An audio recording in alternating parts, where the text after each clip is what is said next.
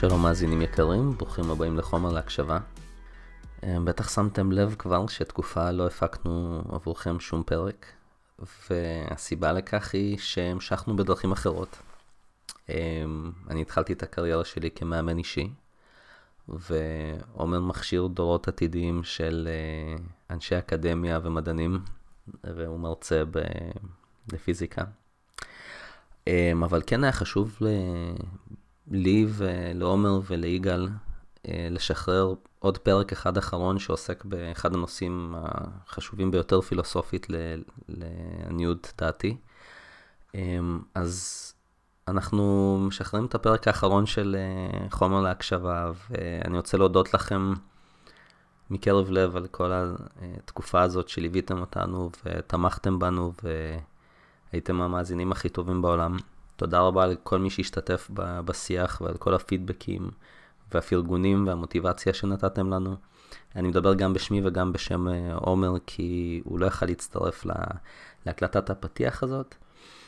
אה, נשמח אם תישארו איתנו בקשר כדי לראות מה אנחנו זוממים בהמשך הדרך. אה, אפשר למצוא אותנו בפייסבוק, אני סלאבה גרבר בפייסבוק ועומר הוא עומר צוק. יגאל הוא יגאל אפרתי. אמ, וגם אה, אני מקים עכשיו קבוצה שנקראת התפתחות אישית הקהילה, עם מקף באמצע. אמ, אז אתם מוזמנים גם להצטרף לשם כדי אה, להמשיך לעקוב אחרי העיסוק שלי בהמשך הדרך. וזהו, תודה ענקית, ומקווה שנתראה עוד בהמשך. וקבלו את אה, יגאל אפרתי.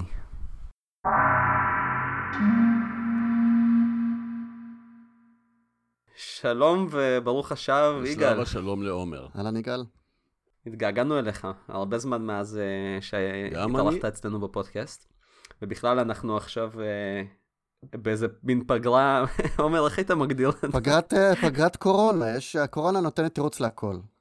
את, דרך אגב, קורונה היא לא פגרה, שים לב כמה אנשים התמחו בכל מיני דברים, גם איזוטריים וגם uh, משמעותיים בתקופת הקורונה. נכון. נכון, חוץ מזה שאנשים מתים. חוץ מזה שאנשים מתים. ואז הפרחים מלבלבים. טוב.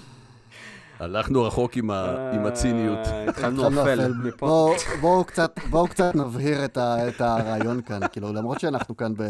תקליל. עומר, תקליל. אני אקליל, אני אעשה הקללה. אז uh, שימו לב לספינוף.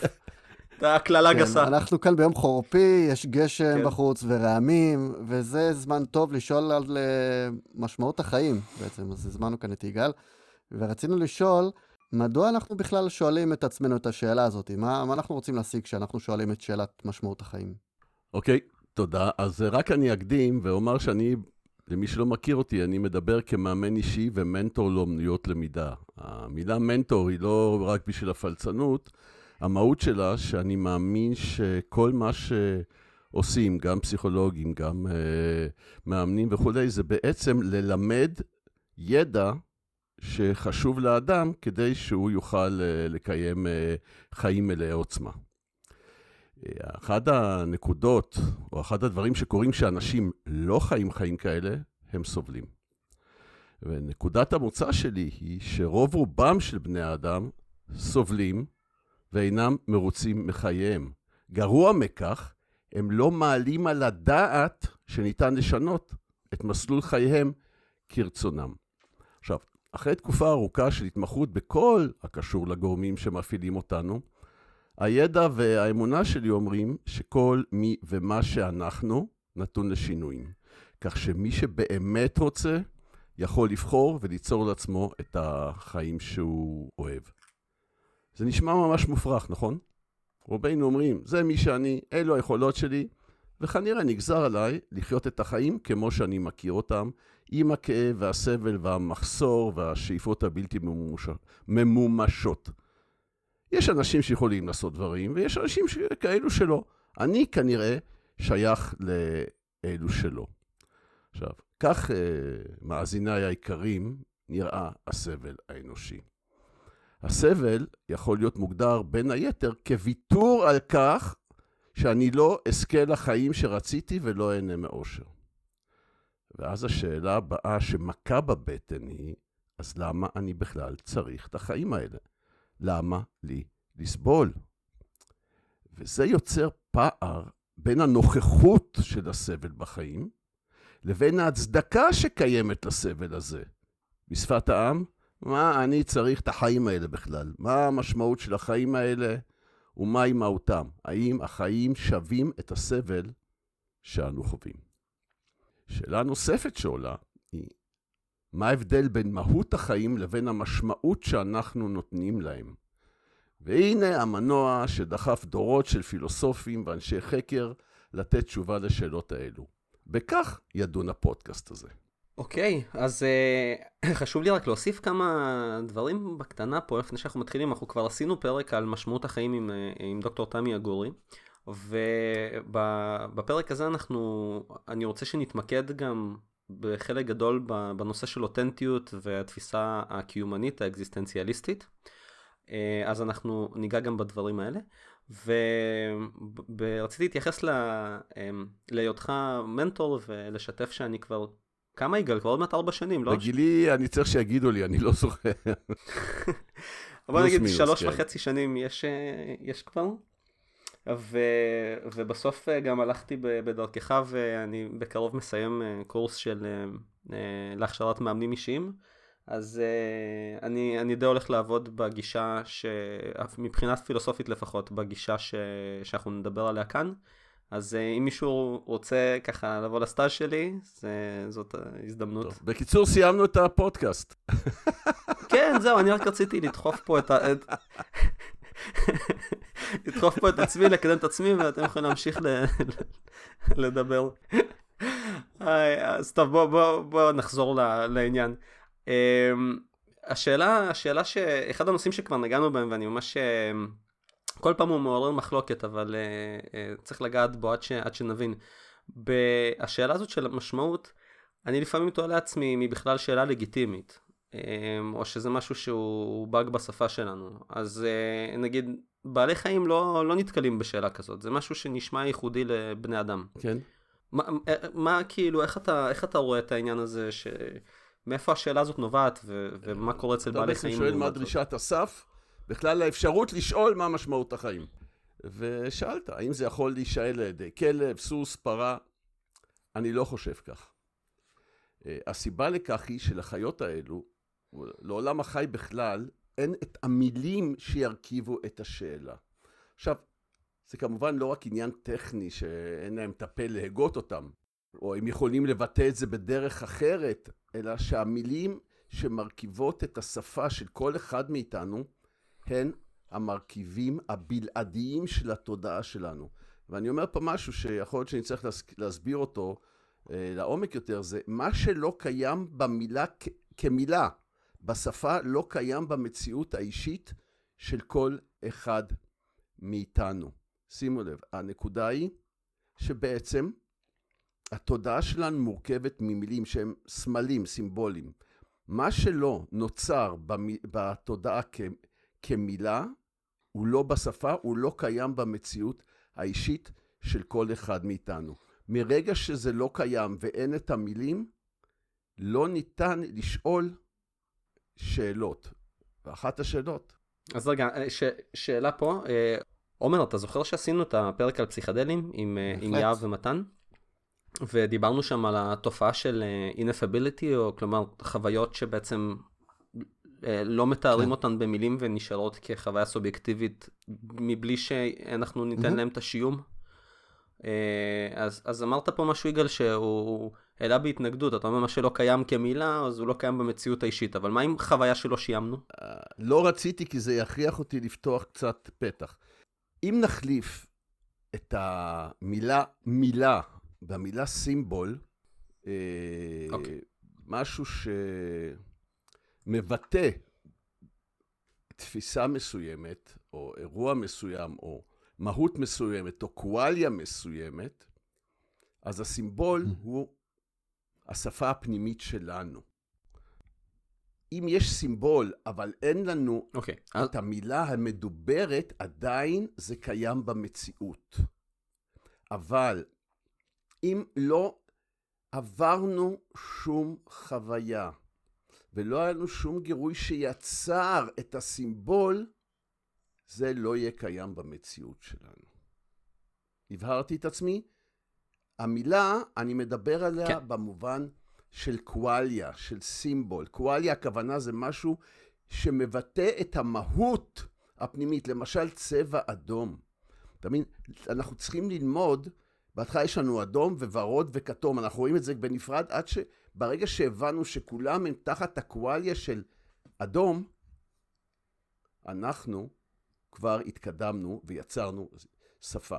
עכשיו, היכולת להשתמש באותם מילים בינינו בשפה מוסכמת, הוא כבר פונקציה של נוירוני המראה שיוצרים את התהליך של ההסכמה על המשמעות של הסימבול ועל הצורה שבה אנחנו קוראים לו, ואז זה הופך להיות חלק מהשפה הכוללת ולא רק בשפה שלנו. אוקיי, okay. אז, אז מ, נחליף את המילה okay. אוקיי. בסימבול ו... ונמשיך. אז במה מותר האדם בעצם מבחינת השפה? בעולם שלי, או בתפיסה שלי, היתרון של התודעה האנושית הוא שהיא יכולה לפנות אל עצמה ברקורסיה, כמו נחש שאוחז בזנבו. זאת אומרת, אם מגיע גירוי מסוים, והוא מחפש האם כבר קיימת תבנית, האם יש כבר סימבול שיכול להגיב, והוא לא מוצא, התודעה, וזה היתרון של התודעה האנושית, יודעת לפנות אל עצמה לחפש עוד פתרונות. התהליך הזה אנחנו קוראים חשיבה או מחשבה. היכולת הזאת נותנת בידי המוח האנושי את האפשרות לבנות רבדים או שכבות שונות של ידע ברמות הפשטה שונות. למשל, בנושא השפה. התפיסה היא של מבנה שכבות הנוירונים שהוצג כשדובר על ה-deep learning.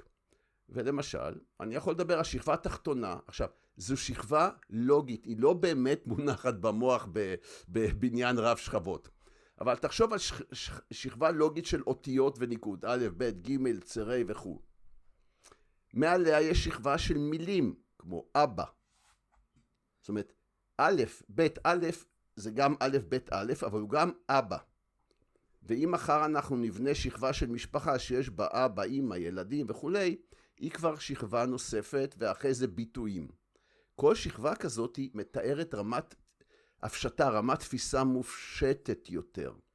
הטכנולוגיה של יצירת שכבות הנוירונים שמאפשרת את ההפשטה, דרך אגב, זה משמש במקומות שבהם חוקרים את נושא ה-artificial intelligence, היכולת הזאת היא המקור לאינטליגנציה האנושית.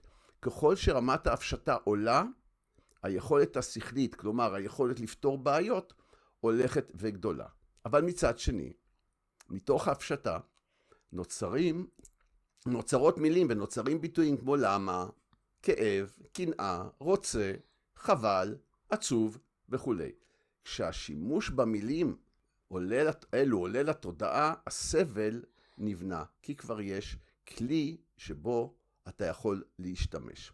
עכשיו, אנשים יגידו, מה, גם בעלי חיים סובלים, ואני עושה פה הבחנה מאוד חשובה. בעלי חיים יכולים לכאוב כמונו, אבל הם לא סובלים כמונו. הם לא עסוקים בלהריץ משפטים כמו למה אני צריכה שיחלבו אותי כל יום, או למה אני קשור לרצועה הזו כל הזמן. אה, כן, הם נראים סובלים כאשר המנגנון האבולוציוני של ה-FFF, של ה-Fight, Freeze, Flight, שקיים אצלהם, יוצר אצלהם התנהגויות חרדתיות שאנחנו אה, מפרשים כסבל. אז אם אה, פרה או איזושהי נקבה מאבדת או עומדת לאבד את, ה, את הצאצא שלה, כן, היא תגיב ב-FFF. אנחנו נראה בזה סבל, אבל אצלה זו תופעה, כמו שאצלנו, תופעה אוטומטית. Mm. זה... זה, יצא לי לדבר על זה עם, אה, עם אנשים וההתנגדות mm-hmm. כל הזמן עולה כי אני, אני חושב שהנטייה הטבעית היא, היא להעניש באלף אה, את הדברים שאנחנו רואים ולהשליך את, את עצמנו עליהם אז נגיד בן אדם שרואה נמר בכלוב הוא, הוא אולי רואה תפקוד לא מיטבי או לא טבעי של, של נמר אבל הוא בסופו של דבר משליך על, על עצמו כשהוא נכון, רואה את הבעת פנים. הנמר לומד מה הוא יכול ומה הוא לא בתוך הכלוב.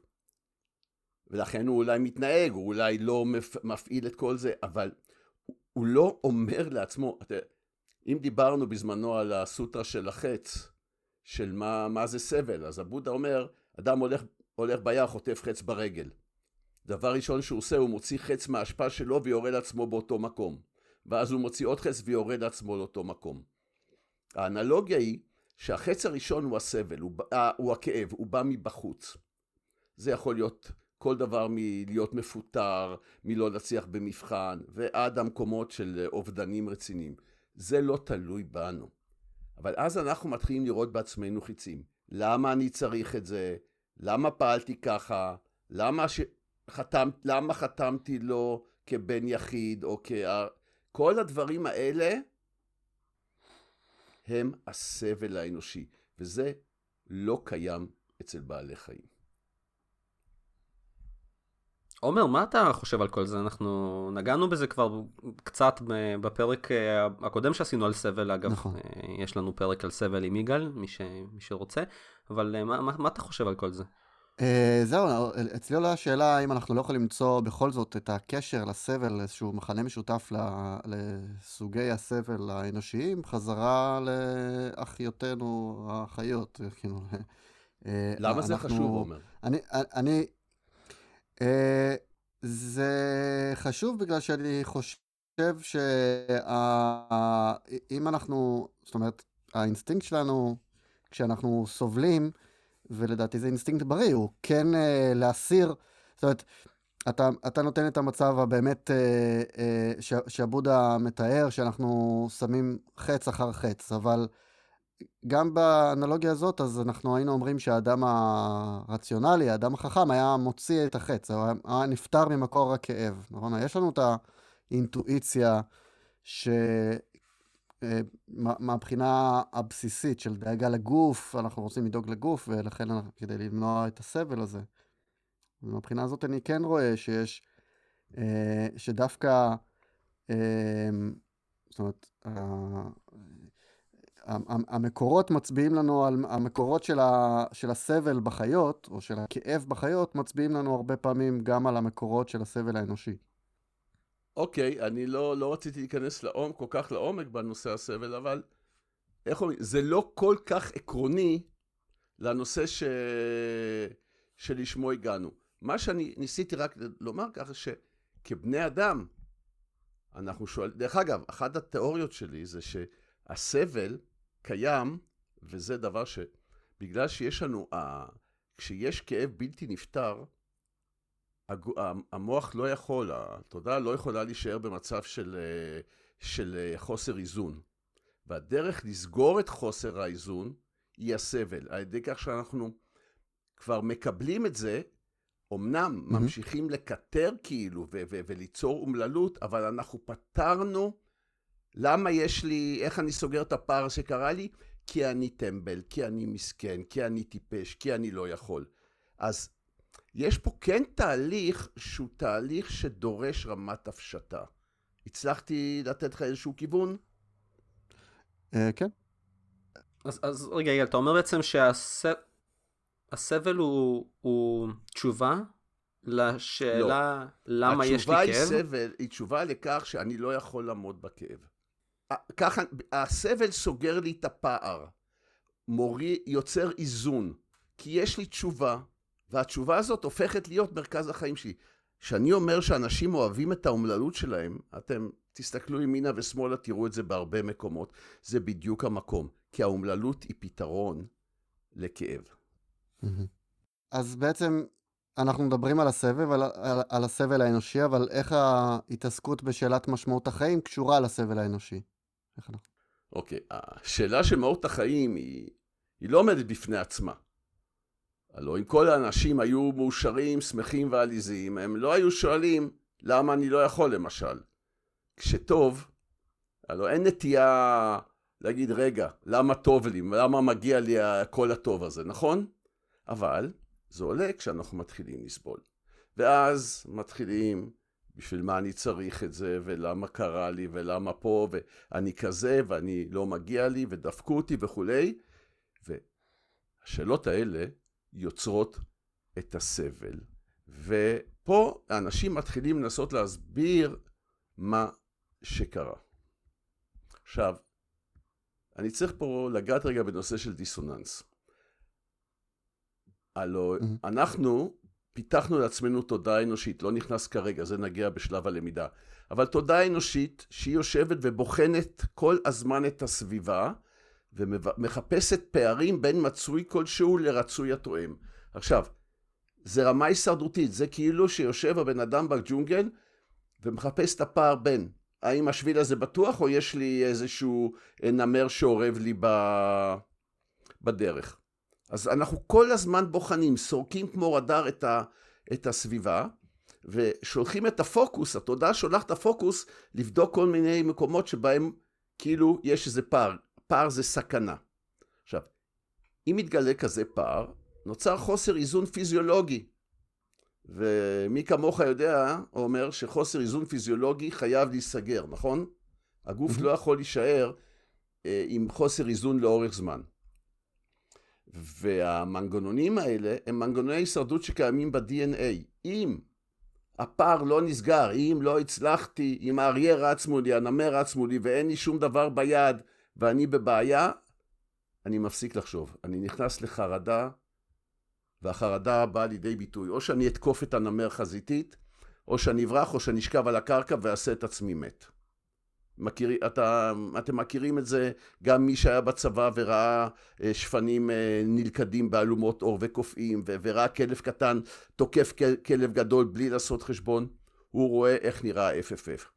אלה עוד uh, דברים שמעוגנים ב-lizard brain, זה, זה לא משהו שנמצא ברמת החשיבה, לכן זה משתלט עלינו. עכשיו, אפשרות אחת לפתור פער, זו תשובה אמונית. וואלה, יש אלוהים, הכל מלמעלה, אל לקרים, אל תחקור במופלא ממך, ואז קל לי. מישהו החליט שזה מה שמתאים לי, אני נולדתי בשביל לעבור איזושהי אה, אה, דרך, אה, הקשיים בדרך יגרמו לי להיות מאושר בסוף. אני מבין, סגר, נסגר הדיסוננס, ואז האדם הדתי מוכן לסבול, מוכן לצום, עושה המון דברים, כי זה סוגר לו את הסיפור של, ה, של הסבל, וזו הסיבה לעוצמה האדירה של הדתות והכתות, כי מה הן עושות? הן יוצרות דיסוננס. אתה חלש, ואם תקשיב לאלוהים, הכל, או לכל אללה, או למי שלא יהיה, אתה תהיה מוגן והכל יהיה בסדר, ונוצר ביטחון. מצד שני, יש איום. אתה תיענש בעולם הבא, אם לא תעשה את זה, זה איום בפתיחה, הנה, עוד דיסוננס חדש. אם אני אענש בעולם הבא, וואלה, לא כדאי לי. אני לא מתנגד היום למה שאומרים לי. אני מקווה שאתם מבינים את המקום שהסבל יוצר בדיוק את המקום שאנחנו צריכים לסגור אותו. אני מדבר פה על שתי צורות סגירה. יש צורה אחת שאומרת יש כוח עליון, יש סיבה חיצונית לנו, אקסוגנית לזה, ואז אני תלוי בה ואני מקבל. אבל יש גם אנשים מהצד השני שלא מקבלים השגחה עליונה כאמיתית. אני רוצה למצוא את התשובה בי. אני רואה את עצמי כאחראי לכל מה שקורה לי. ואז אין לי כלי לסגור דיסוננס שלא, שלא נפתר. אם אני לא מצליח למצוא עבודה, הבעיה היא לא באלוהים ולא באף אחד. אני או לא מתאים, או, לא יודע, השם משפחה שלי הוא אה, אה, כזה שיגרום לאנשים לא זה, או לא יודע, או שאני אישה ופה מחפשים רק אה, גבר, ואני צריך עדיין מחפש את התגובה, איך אני פותר את הבעיה. אם אני, אחת הפתרון, אני אישה, אני לא יכולה לקבל עבודה, זה נכון, אבל זה סוג מסוים של להיכנס לסבל בשביל לפתור דיסוננס. עכשיו, החיפוש הזה, כיוון שאין פתרונות כל כך מהירים לאנשים, כי אנשים לא כל כך מצליחים לבד למצוא את העוצמה ולקדם את עצמם, אלה שכן מצליחים הם מנהיגים, הם אנשים שמובילים, אבל רוב האנשים לא. החיפוש הזה הוא חיפוש שנמצא ברקע, ויש אנשים שהחיפוש הזה הוא הג'וב שלהם בחיים, זה מה שהם עושים. זה, לאנשים האלה אנחנו קוראים פילוסופים. עכשיו, הפילוסופים מנסים להסביר באמצעות גישות שונות למה אנחנו סובלים. באיזשהו הקשר למה שדיברנו על הנושא של הדת שסוגרת פערים וכולי, אה, הייתה אפשרות לבדוק מהי משמעות החיים. כלומר, השאלה הזאת, למה אני חי, בשביל מה אני צריך את זה, יושבת בעיקר אצל אלה שהם לא מאמינים, אבל היא יושבת גם בסופו של דבר אצל המאמינים שסובלים מאוד, וגם בקרב אנשים שפיתחו איזושהי רמה מאוד מאוד גבוהה של מודעות, ואז שאלת שאלות היא חלק מה, מה, מהאוטומט, מהמבנה שלהם. החיפוש הפילוסופי אינו מוגבל רק למי שאינו מחזיק בגישה אמונית. שכן גם תחת האמירה הכל צפוי והרשות נתונה עדיין קיימים פערים שצריך לסגור. כך שאפשר לראות הגישות השונות נעות על רצף שתחילתו באמונה וצידו השני נטוע בקיומנות או באקזיסטנציאליזם. מבלי להיכנס יותר מדי לגישה הקיומנית, ננסה לסכם אותה בהגדרתו של סארטר כמדומני, הקיום קודם למהות. במילים פשוטות, נולדנו כי אבא ואמא עשו סקס וההיריון נקלט, ואחרי ארבעה, תשעה חודשים הגחנו לאוויר העולם. אין כמו פילוסופיה שמתעסקת בזה שאבא ואמא עשו סקס, אה, זה תמיד... אה, סארטר עצמו ידע הרבה על סקס. אתה רוצה לדבר על זה, סלאבה? לא, יכול לתת... לא, לא, תמשיך, תמשיך. עכשיו, לא מילינו שום תפקיד, לא מילאנו שום תפקיד בשום תוכנית אב, ולא יועד לנו תיקון. אלא פשוט הגענו לכאן ללא כל סיבה, זולת הצורך האבולוציוני של ההורים להתרבות. גישה זו שוללת מהאדם את היכולת להתעלות באילונות גבוהים כמו דתות ומיסטיקה, שמניחות מערכים סדורים של תנאים מוקדמים, ולא מאפשרת את סגירת הדיסוננס באופן פשוט וחלק. ש, שזה מה? מה? מה האופן הפשוט והחלק לסגור את הדיסוננס? מאיפה אתה מגיע. אם אתה אדם מאמין, אתה בוחר במהות כבסיס, ולכן אתה נותן משמעות לטרנסצנדנטלי.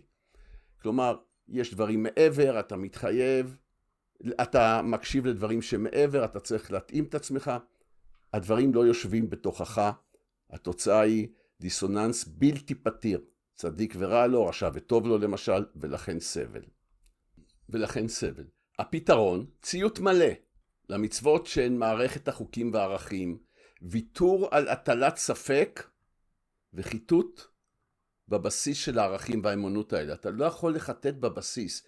ככה זה, נאמר לך, אתה לא יכול לעשות שום דבר. וכמובן, אם אה, האדם יחרוג מהם, צפויים לו גיהנום לנצח, נצחים, וכף הקלע, ועוד כל מיני מקומות מפחידים ומצמררים כאלו. המלמדים אומרים לו, במופלא ממך אל תחקור, כלומר ציית מבלי לשאול שאלות, והוא לא שואל שאלות. כל ניסיון חיצוני להטלת ספק גורם להתנהגות חרדתית שאנחנו קוראים לה FFF.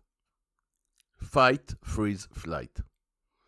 ולכן להתבדלות ולמלחמה בסביבה, בחברה, במורים, בחולים, בכולם, במילים אחרות, כל רמז לאופציה אחרת היא סבל מתמשך. מאחר וכבני אדם אנו תמיד נפתח פערים, כי זה ב-DNA שלנו, נוצרו התבניות התודעתיות הרפלקסיביות של הלמידה הייחודית לדת. זו עוסקת בשאלות הקיומיות על פי מה שכבר כתוב בספרי הקודש. זה אומר שעולם הידע מוגבל, שמתאפשרת התמחות רק בתוך הידע הקיים, אין סכנה שתישאל שאלה שתיצור דיון שלמנהיגים לא תהיה שליטה בו. אסור לשאול שאלה שהמנהיגים לא יכולים לענות עליה. כך שאתה במקום מוגבל, לא מאפשרים פערים, לא מאפשרים בעצם לסבל להמשיך ולהתפתח. אז בואו בוא נדבר על האלטרנטיבה, איך אפשר uh, להבין את החיים מנקודת מבט אקזיסטנציאליסטית, קיומנית? אוקיי, okay. עבור האקזיסטנציאליסט שנמצא בצד השני, בעולם הקיומני, קיימת הבנה שאת המהות אנחנו יצרנו והיא רק סיפור. הסיפור הוא ישות דטרמיניסטית. קבועה, משפיעה עלינו, אבל זה עדיין רק סיפור שכנראה אינו אמיתי בכלל. הסיפור הזה, שאנחנו חיים לפיו, יכול לקדם אותנו, או לבלום אותנו. מה שבטוח הוא שהסיפור שלנו לא מבטא אינו מבטא לחלוטין את משמעות החיים ואת מהותם. הסיפור הזה נקבע על פי הנסיבות להם נחשפנו מבחינת הסביבה, הגיל, המצב המשפחתי, אה, הפוליטיקה, המלחמות, כל מה שהיה קיים וחווינו לאורך אה, השנים. את הסיפור בנו הפרשנויות שלנו למה שקרה אצל כל אחד באופן אישי. אני אומר, מבלי להזדקק uh, למכניקת הקוונטים, קל להניח שלכל אדם יש לו סט שונה של סיפורים שנבנו במוחו. חלקם מקדמים, וחלקם מעכבים וגורמי uh, סבל. סט סיפורים זה הוא התודעה של כל אחד מאיתנו, שהוא בעצם תסריטים שמנהל, קבועים של התנהגויות שמנהלים אותנו בצורה דטרמיניסטים. התסריטים האלה הם מה שאנשים יכולים לבטא ולהתנהג לפיהם. אם אין לי תסריט בנושא מסוים, אני, אני אהיה עיוור למקום הזה. עכשיו שים לב, אני חוזר להתחלה שדיברנו על הלמידה שהיא בסימבולים, על, הנוק, על הסימבולים שיוצרים את המציאות שלנו. בעצם התסריטים האלה הם קבוצות של סימבולים שנוצרו לנו, שהם חלק מהשפה שלנו, והם מהווים את התודעה הייחודית שלנו, ולכן גם את המציאות שלנו. אני אוהב להגיד לפעמים uh, בהקשר הזה שכל כל, uh, תודעה היא בעצם כמו מין מצלמת וידאו שנדלקה באיזשהו רגע בנקודה ספציפית במקום ספציפי בכדור הארץ והתחילה פשוט לצלם את הסרט uh, שלה, ויש uh, כמה, 7-8 מיליארד כאלה. והם, והם סרטים שונים לחלוטין, ומעבר למה שהם צריכים לגשר ביניהם, אז זה כמעט ייחודי לגמרי. זה הרבה יותר מורכב. תחשוב על, על כיתה, על ילד שלומד, והוא יושב בכיתה של 30 ילדים, והמורה מדבר במשך 45 דקות. עכשיו, כל אחד מהילדים מסתכל על המורה בזמנים שונים ובאורכי זמן שונים. הקטע שבו הפוקוס נמצא על המורה הוא הקטע של הלמידה. הגיוון, הווריאנט של ה... משך הזמן של ההסתכלות על המורה הוא, שול, הוא אדיר. כל ילד עושה את זה בצורה שונה במקומות שונים, כך שכל אחד יוצא מהשיעור עם תודעה אחרת. תכפיל את זה במספר השיעורים, במספר השנים, תכפיל את זה במה שקורה בבית עם ההורים ועם החברים, ואתה מקבל אין סוף אפשרויות שבהן נקלטה, נקלט הידע במוח של הילד. זה מעבר לסרט של שישה, מיליארד. יש פה אין סוף אפשרויות שבונות אין סוף תודעות של אנשים שונים. מגניב, קריפי, ובהחלט אה, שם דברים בפרופורציה, כי אנחנו לפעמים מצפים, אני, אני המון פעמים אה, רואה שכעס של אנשים כלפי אחרים נובע מהמקום של, mm-hmm. אבל איך הוא לא יודע שככה צריך, או שככה אמורים לעשות, או לא, מה, מה, הוא כזה מטומטם, איך זה קורה? אז כן, אה, כמעט תמיד, נכון. התשובה היא כן, לא, אנשים לא יודעים, הם לא, לא רואים את העולם. דרך אגב, שנייה, אנשים באים אליי באימון, אני לא מבין את הילד, הילד השני שלי, או השלישי מתנהג, שונה מהילד הראשון, ואני לא מבין, זה אותם הורים. לא, לא, תקשיב, ואני מסביר לו, שהילד הראשון נולד למשפחה עם זוג הורים. היה לו המון אפשר, אה, חופש בחירה. הילד השני נולד כבר לילד עם הורים, זאת אומרת, נולד להורים עם עוד ילד, היה לו פחות מקום. הוא היה צריך להתמודד אחרת. הילד השלישי, עוד פחות מקום, פחות אה, יכולות. כך שככל שנוספים ילדים, הם, כל ילד נולד לעולם שונה, הם אף פעם לא נולדים לאותה משפחה, המשפחה משתנה כל הזמן. תגיד יגאל, אני כל הזמן אה, אה, שואלים אותי, אני גיליתי רק, רק בגיל 25 ש, אה, שאני איזה מיעוט נדיר של בנים יחידים. מסתבר שזה לא, אני, אני חייתי באיזה עולם שזה הנורמה, אבל אבל אנשים כל הזמן שואלים אותי, אה, אתה בן יחיד, איך זה, איך זה להיות בן יחיד עכשיו? אני תמיד חושב שזה נפלא, אבל מה, תכלס מההיכרות שלך זה כאילו הרווחתי או נדפקתי או גם וגם מה איך אתה רואה את זה? תשמע אני לא אתה יודע השאלה איזה סיפורים אתה בנית מזה כיוון שמספר הסיפורים האפשריים הוא אינסופי. אני יודע שלמשל הנכדה שלי רוצה עוד, עוד אח או אחות, כן? אה, אתה אולי, זה הספיק לך, זה תלוי אה, איך אתה נבנית, מה התסריטים שיעלו לך בראש, ומה הגירויים שיצרו אצלך את ההתייחסות לעוד אח או לעוד מישהו במשפחה. אין לזה תשובה. טוב, אני, אני אפנה את השאלה הזאת לפסיכולוג, אתה לא עונה כמו פסיכולוג. אין לזה תשובה. לא, אני יודע, אני יודע. אני מחפש שתסגור לי את הדיסוננס בצורה פשוטה. זה טוב או לא טוב? זה טרוב. אז אה, זה טרוב. אז... מה בעצם מבחינתך המשמעות והמהות אה, משמעות של החיים? החיים היא תמיד המשמעות שגדלנו לתוכה וחונכנו על פיה. המשמעות משתנה אם כך על פי המודעות שפיתחנו, כלומר ההשפעה של ההורים, של הסביבה, האירועים, בית ספר, חברים, בלה בלה בלה, על מבנה התודעה שלנו. מה שנוצר בתודעה הוא המנגנון שמפעיל אותנו. הוא שמבטא את האמונות, את הפחדים, השאיפות והדימוי העצמי שלנו. כל זה יוצר את החיים שלנו, לכן משמעות החיים היא החיים עצמם. אני, המשמעות של החיים שלי זה שאני חי, אין להם משמעות אחרת. מצד שני, התודעה מתרחבת על ידי ההיחשפות לעולמות ידע נוספים באמצעות תהליך הלמידה. גם המשמעויות הנוספות שאנו לומדים לייחס לעצמנו הן תוצר של תהליך הלמידה. החיים הם תהליך של למידה. לכן מהות החיים היא למידה והתפתחות. מה שאנחנו עושים בחיים זה אנחנו לומדים ומתפתחים. Hmm. זה ממש אה, אפלטוני מה שאתה אומר, אתה חוזר בעצם ל... תודה רבה. כן. לא ידעתי ש... זה נותן, זה, זה נותן את מין, מין גישה אחרת ל, להסתכל על המונח אה, יחסים אפלטוניים. Mm. כאילו, אני, זה, זה יחסים שבעצם נכון. לומדים ומתפתחים נכון. ביחד. גישה מהות. אה, אז איך באמת לוקחים את ה... איך אורזים את זה לתוך אה, גישה אמונית? הגישה האמונית שלך. אני מזמין אתכם לראות שאם הסיפורים שלנו, שלך, שלי, של סלאבה, הם אקראיים, לא מחוברים לשום מציאות תקפה, אלא רק מתארים את ההתרשמות ממנה, אז אפשר לאתר את אותם סיפורים שמעכבים וגורמים סבל, אני לא יכול, אני לא אשיג עבודה, אה, בלה בלה בלה, ובתהליך למידה, שמאוד חשוב שתבינו שהוא מקביל לתהליך בה הסיפור הקודם נלמד, זה אותו תהליך. אפשר לבלום את היכולת של הסיפור המעכב לפעול, כלומר לשים לו ברקס, כאשר הוא לא יופעל אה, בצורה אוטומטית, כלומר הגירוי לא יפעיל אותו כברירת מחדל, ניתן יהיה ליצור סיפור אחר ומקדם לפי בחירת האדם, שהאדם יגיד אני רוצה להיות כזה וכזה, והוא יהיה לרפלקס התודעי, התודעתי של אותו אדם. לכן האקזיסטנציאליסט יסתכל על המציאות כמשהו חי ומשתנה, שניתן לעצב אותה למה שאנחנו בוחרים.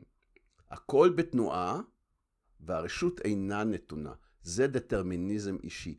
אנחנו יכולים לעצב את הדברים, אבל מרגע שהצבנו אותם, אנחנו פועלים לפיהם עד שיקרה משהו שבה הדברים ישתנו. הדרך בה המאמן עוזר למתאמן לבצע את התהליך של החלפת התסריטים, הרפלקסים התודעתיים, נקראת טרנספורמציה. עכשיו, זו דר... זה, זה תהליך שמחקה את הדרך שבה התודעה משתנה עם ההתבגרות.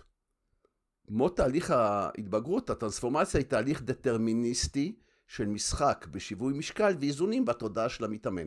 רק להסביר את הטרנספורמציה בצורה מאוד פשוטה, כל אחד מאיתנו שנולד ועבר תהליך נורמלי, כנראה ינק מהחזה של האם. ואז אה, יום אחד נתנו לו פטמה של בקבוק, והוא לא בדיוק מת על זה, ואז הוא אמר, אני לא אוכל. הפסיק לאכול וצרח ובכה ולא היה מוכן לאכול. כי שהוא רעב, הרפלקס, הדבר הדטרמיניסטי היה שהוא מקבל אה, פטמה אנושית. כאשר הוא יהיה מספיק רעב, הוא כבר יהיה מוכן לקבל אוכל מבקבוק.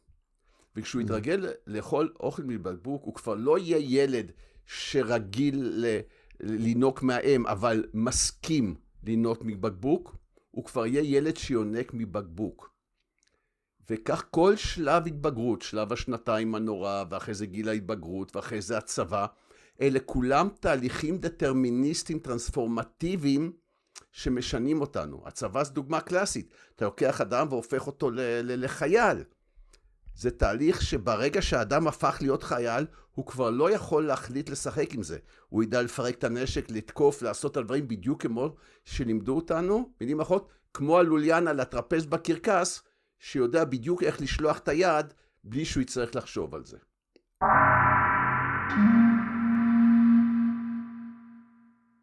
שלום מאזינים יקרים, מטעמי נוחות חילקנו את הפרק הזה לשני חלקים. אתם מוזמנים להצטרף אלינו לחלק ב' של הפרק הזה לשיחה על אותנטיות.